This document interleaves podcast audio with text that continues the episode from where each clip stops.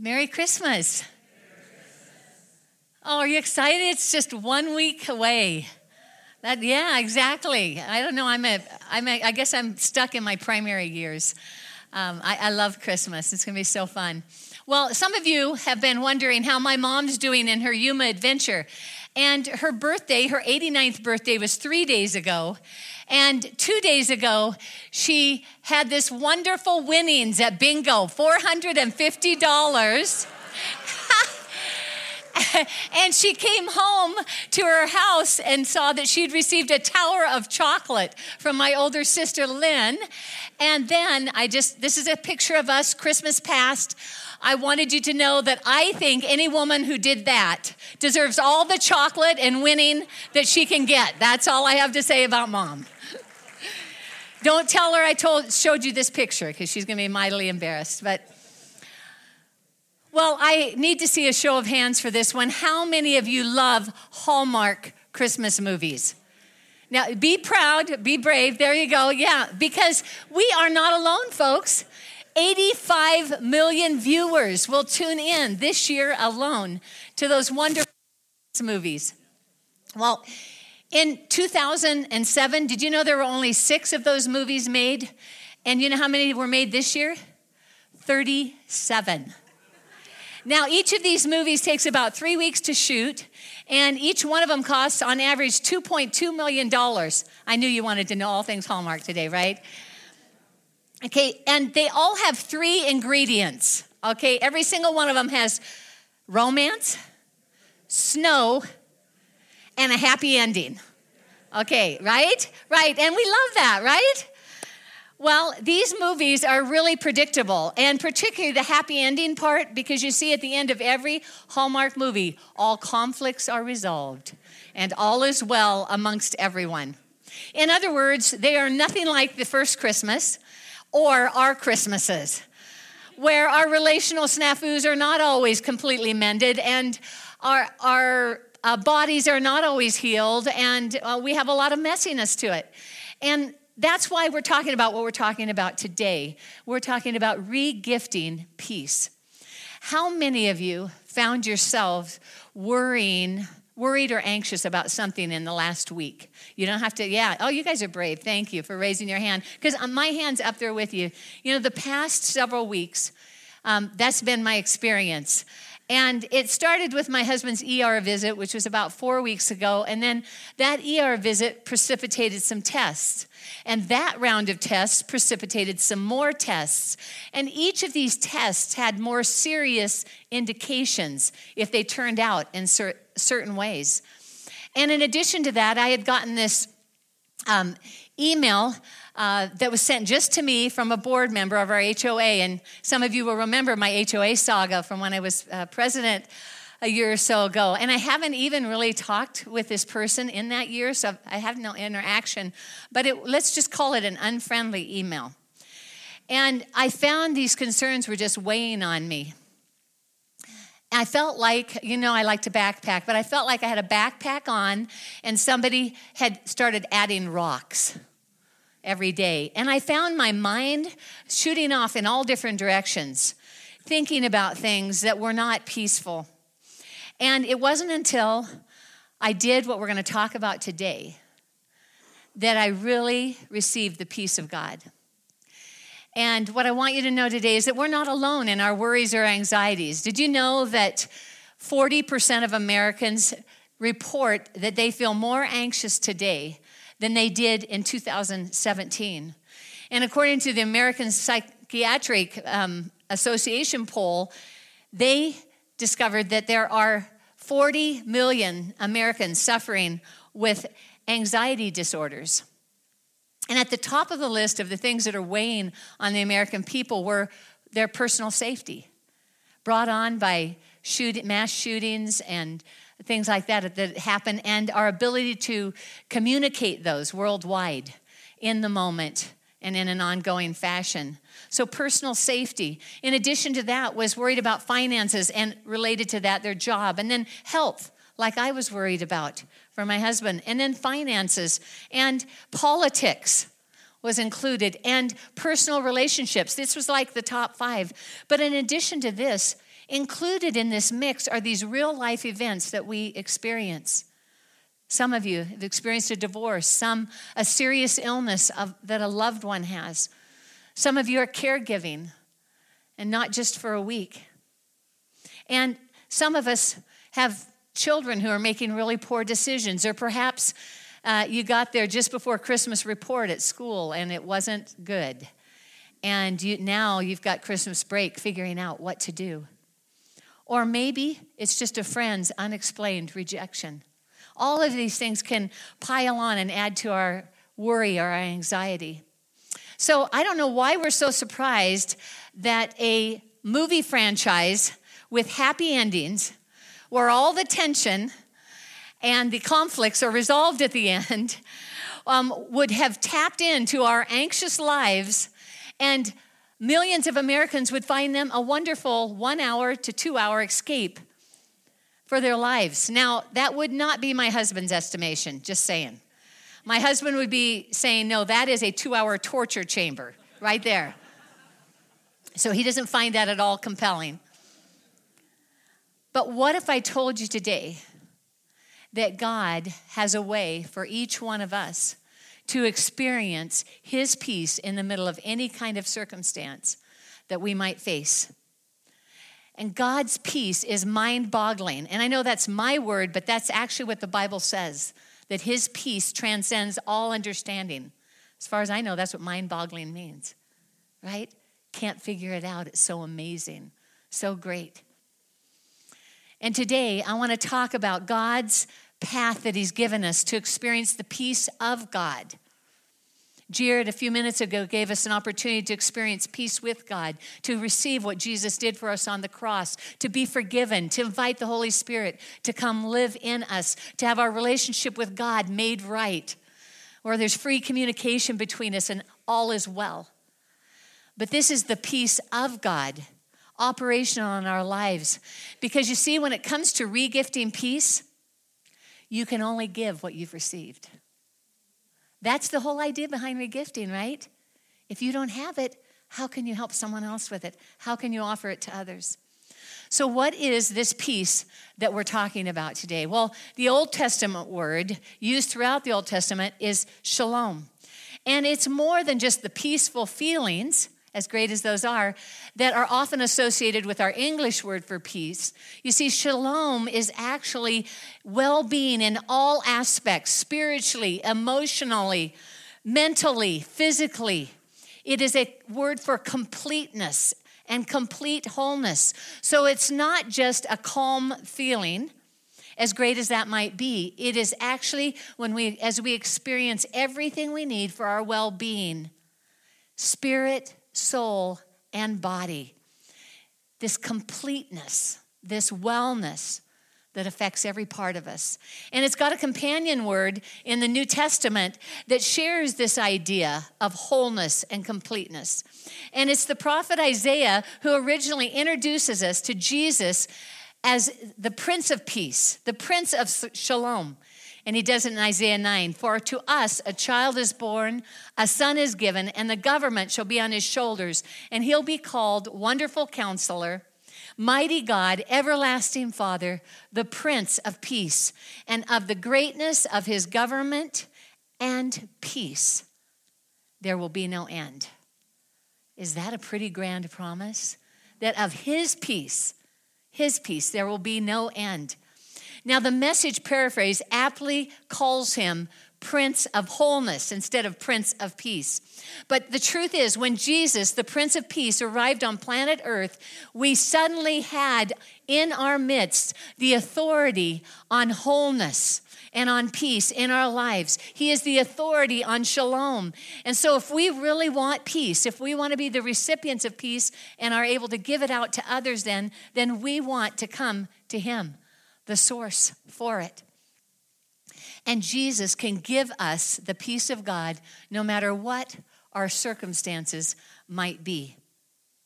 I would like you to listen to these words that Jesus gave to his disciples on what they would have termed their, one of their worst days ever. And close to just hours away from when Jesus was going to go to the cross. In John 14, verse 27, he says, I'm leaving you with a gift peace of mind and heart. And the peace I give is a gift the world cannot give. So don't be troubled or afraid. And Jesus said there again that his peace includes or involves both our mind, our thoughts, and our emotions. This inner sense of calm, but also of thoughts that are focused. And where does this come from? It comes from knowing that we are not alone or on our own, that we'll never be abandoned by God no matter what our circumstances. And what he's just told his disciples is, I'm sending you my very representative, the Holy Spirit, to live in you and we you can experience my presence 24/7. And because of this, when you're in the worst moments, you can still have my peace because you have my presence with you. In fact, this assurance and uh, comfort is offered not just in those words of Jesus, but in the very name he was given when he was born. Emmanuel, we sing songs about this name, which means God with us. And this reminds us every time we say it we are not alone and we're not on our own. Because the peace of God is not the absence of trouble. The peace of God comes in the certainty of his presence with us, no matter what we're going through. So, how do we do that? How do we walk into that experience of God's peace and experience that together so that we can then give it to others? I want to promise you today that you can leave with more peace than you came in with and that this week you can have the peace of God no matter what you encounter or happens in your life. And that this year, your own moments of worry and anxiety, like I experienced in the last couple weeks, can be fewer than they ever have been. And so we ask, how can that be? What's God's path to receive the peace of God? You see, each one of us has an olive branch with us today because this is an international symbol of peace. Around the world, people use this as that symbol. But each of these four steps that I'm going to talk about, and they're not new to you, is God extending an olive branch to us and saying, Would you like my peace? Follow me here. And so let's take a look at what those are, because He has a way for us to experience the peace of God in an ever increasingly anxious world. The first is this pray about what concerns you. Philippians 4, verses 6 and 7. These are some really familiar words that Paul wrote. He says, Do not be anxious about anything, but in every situation, by prayer and petition, with thanksgiving, present your requests to God, and the peace of God that transcends all understanding will guard your hearts and your minds in Christ Jesus. Well, I don't know if you've ever thought about this before, but I think Paul was a pretty credible person to give this message to, which the Holy Spirit spoke it through him. Why do I think that? Because Paul wrote these words from prison. Now, on top of that, not only were the Philippians very familiar with his experience with a lot of different kinds of hardship, they would have had one in particular come to mind because it happened in their community after he started the church. He delivered a little slave girl of her fortune telling spirit. And because of that, he was thrown in jail. And what did he do while he was sitting there in jail? He prayed and sang hymns to God while all the other prisoners were listening. So basically, he practiced what he preached here. What's Paul asking us to do? Do what I did. That's what I would have heard if I was one of the people at the church at Philippi and I heard these words. Ah, I think I've seen that before. I remember he did that. Well, the word for anxious in this passage is more than just the care we have for people because we love them. You know, I, I care about my daughter. She lives in North Seattle. I love her, and I want each day to go well for her. But this is something stronger than that. In fact, the word is a, uh, a, word that we would use for being torn up or tearing something up. So it's being torn up inside about something. That's what they're talking about with this anxiety. Now, does that mean that my little minor cares don't matter and that it's only the big stuff? No, I think the point is in using that is that even the most robust worry or anxiety that you have can be brought to God because His peace is more powerful than that. The most anxious thought, the deepest problems can be brought to Him. The things that tear you up inside and keep you up at night. Because our peace from God is not based on our ability to stop negative thoughts. So we don't have to deny them and we don't have to try to get them out of our mind. He gives us another pathway. You see, things may really be as bad as you think in your situation. Abraham understood his situation. In Romans 4, he tells us he faced the facts that his body was too old and that his wife was barren. He faced the facts, but that's not where he stopped. And so we don't have to be afraid of saying the facts because God's peace is not the absence of trouble. So just because we're in this terrible situation doesn't mean that we can't have his peace. It's the certainty of his presence that brings us his peace. And Jesus, the Prince of Peace, is waiting for each one of us to come to him and just have a conversation. Tell him all about it. Tell him what's gnawing at you. Tell him what's tearing you apart inside. That's his invitation. And Paul says that God's peace, this shalom, will guard your heart and your mind in Christ Jesus. It'll guard your heart and your mind. The word for guard there is like a group of soldiers, a regiment of soldiers that would be placed around a city that was about to be invaded, and they would defend the city against invaders. And he's saying, My peace will surround your mind and your heart and will serve to ward off, to fend off all invaders, these anxious thoughts, these worried thoughts. So, this peace cannot be accounted for by our circumstances or by our reasoning. It is nothing less than the supernatural peace of God, empowered by the Spirit of God Himself.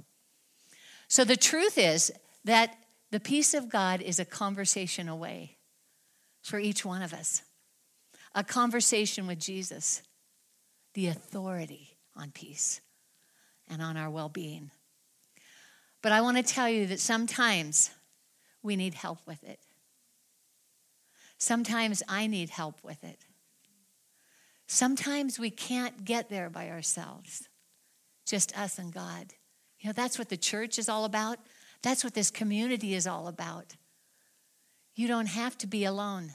And that's how I was the last couple weeks. I needed help to get past my anxious thoughts and my worries and to receive the peace of God. And so I shared with several people what was going on with Jared and these tests and about my HOA friend and my concerns there.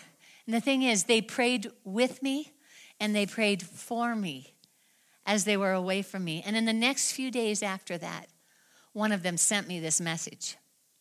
I'm praying for God to be your defender with your neighbor and give her the peace she doesn't know that she's missing. I'm praying shalom over you and Jared and the family.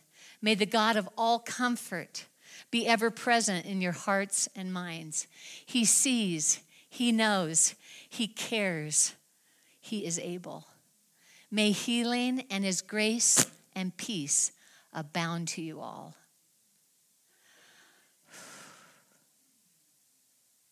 Can you hear that? That's better than a deep breath. That's better than a calm app. That's what happens when we let others help us find the peace of God. Sometimes we need that. And today, before you leave, there's going to be an opportunity for you to do that. I've asked a variety of couples that feel comfortable praying with others and love Jesus and love you to come down front. And there's going to be an opportunity for you to come up at the end of the service and just share with them what's going on, what's tearing you up inside, what's keeping you up at night. You don't have to wait for the peace of God any longer, it's available. So we get to talk to God about it. Secondly, though, in the very same breath, Paul says, and while you're talking to God about it, make sure that you give thanks. Because Paul included thanks in this prayer because he understood that thanksgiving or giving thanks is an antidote to worry and anxiety. Why would that be? Because it reminds us of the things that are going right, of the good that is happening, of the things that are going well around us and in God's big world instead of what we are prone to do, which is to entertain thoughts of worst case scenario and what ifs, right? When we're in the middle of worry and anxiety, that's what we tend to do. Instead of looking at God's faithfulness in our lives, both past and present, and remembering that. Dr. Robert Emmons is a leading researcher on gratitude and its impact on our lives, both mentally but also physically. And he's done a lot of studies, and every single one of them confirms that gratitude reduces toxic emotions, those emotions that stir up flight and fright, those thoughts that you have that keep you up at night. Gratitude reduces those. And it increases our happiness and reduces our depression that we may or may not be experiencing. Jesus, Prince of Peace, though, the authority on all shalom, while he had it on his on his knowledge and in his view long before Dr. Emmons already did, because he understood how important gratitude was. And that's why he had Paul include it in our instructions. But I've found that this gratitude, when you're in the middle of anxiety or worry, sometimes you have to be pretty intentional about it. And what do I mean by that? Is that I can't, sometimes I just can't just sit there and imagine or start thinking thankful thoughts. Instead, I have to get out my journal. Sometimes I'm grabbing a sticky note pad. I'm just grabbing a scrap of paper, and for me, it helps to write it down. I have to take some intentional step that says, here's what I'm going to focus on everything that's going well, everything that's going right. So, giving thanks. We pray about our concerns and we give thanks for the things that God has done and is doing. And thirdly, we focus our thoughts. Now, I think it's interesting that Paul follows this verse on anxious thoughts with, and here's what I want you to think about mental health people call this mindfulness. But this is a little bit different focus than some of their mindfulness, which has become quite popular.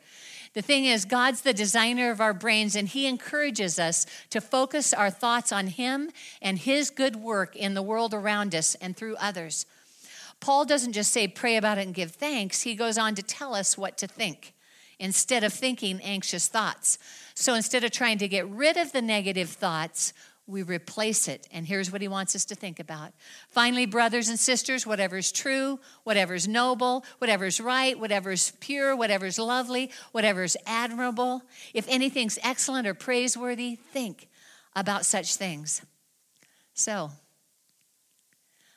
I should think about President Trump's tweets. I should sit down and review for the 10th time our budget in which ends don't meet, and I don't know how they, I can make them meet. I should reread that email that the boss sent to me that's loaded with more assignments when I already feel overwhelmed with the amount of work that I have on my plate.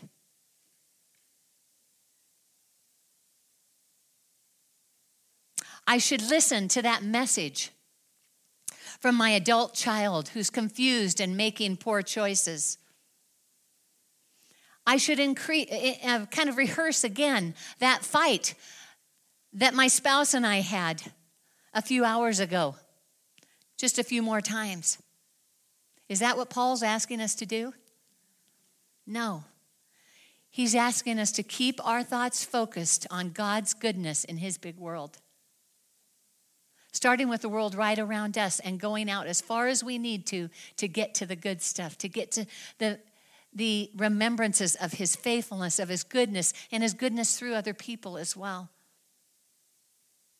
Isaiah 26, 3. I love this verse when I was growing up. As one of those that I memorized. I memorized it this way Thou wilt keep him in perfect peace, whose mind is stayed on thee. but I'm going to read it to you in the NIV. You will keep in perfect peace all who trust in you, all who fix their thoughts on you. The truth is, we have the power of the Holy Spirit to help us direct, focus our thoughts. They do not have to run wild, they are actually able to be controlled. We are not victims of those runaway thoughts when we feel anxious or worried. Paul puts it this way in Romans. He said, So letting your sinful nature control your thoughts leads to death, but letting the Spirit control your mind leads to life and peace. What comes to mind as I think about this, about letting the Spirit control our thoughts, leads to life and peace, is this wonderful chorus Turn your eyes upon Jesus, look full in his wonderful face, and the things of earth, these things I'm worried about, these things I'm anxious about, will grow strangely dim in the light of his glory and grace. That's what we're being encouraged to do in focusing our thoughts, is focusing our attention on God and what he's up to in his big world.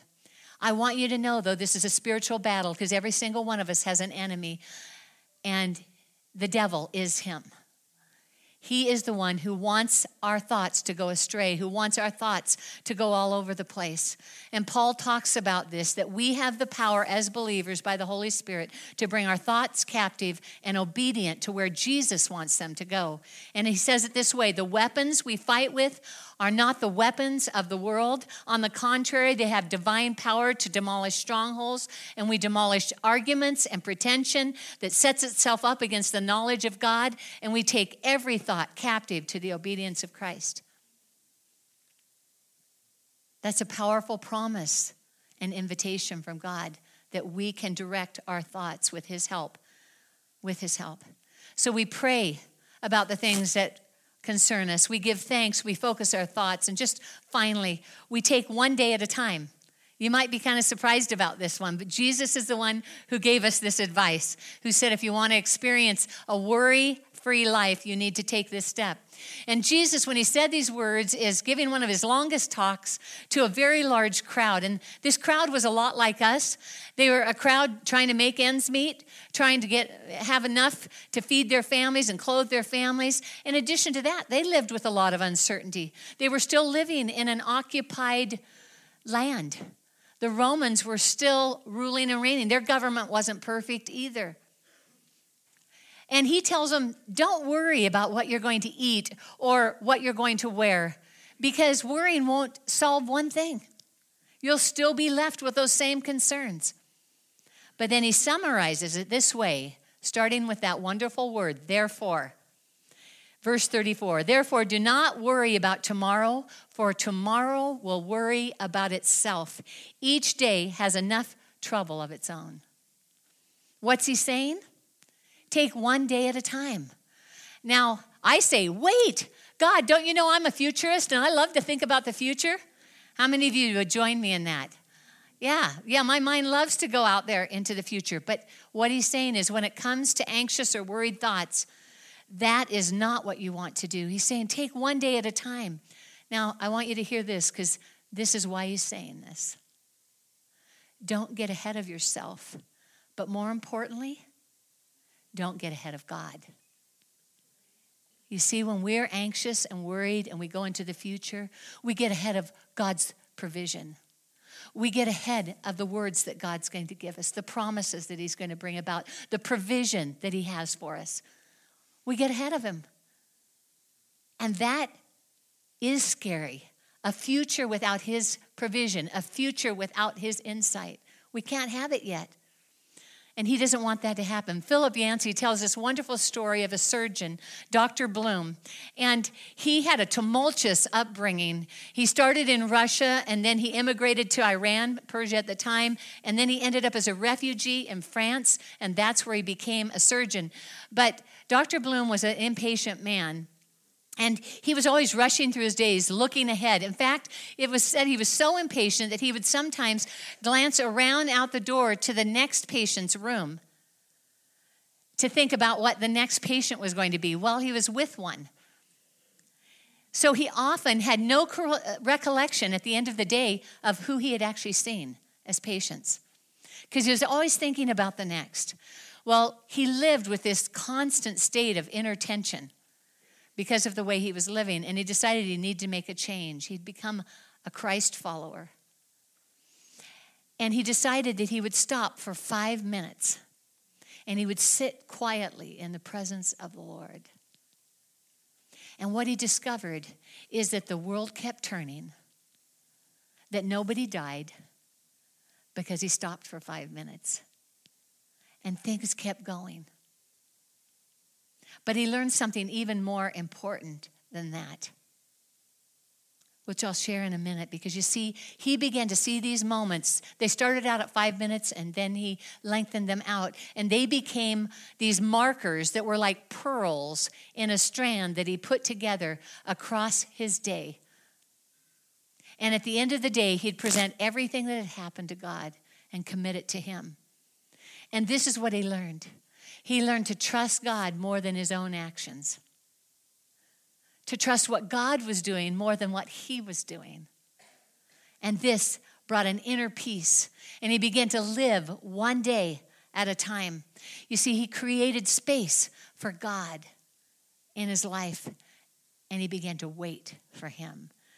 When we move into the future, in the middle of our anxiety or worry, we don't yet know what God wants to do, how He's going to provide.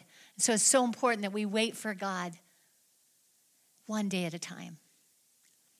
So God's peace is received when we come to Jesus with our worries, when we give Him thanks, when we focus our thoughts, and when we take one day at a time. And I received God's peace before Jared's test results ever came back to us this last week.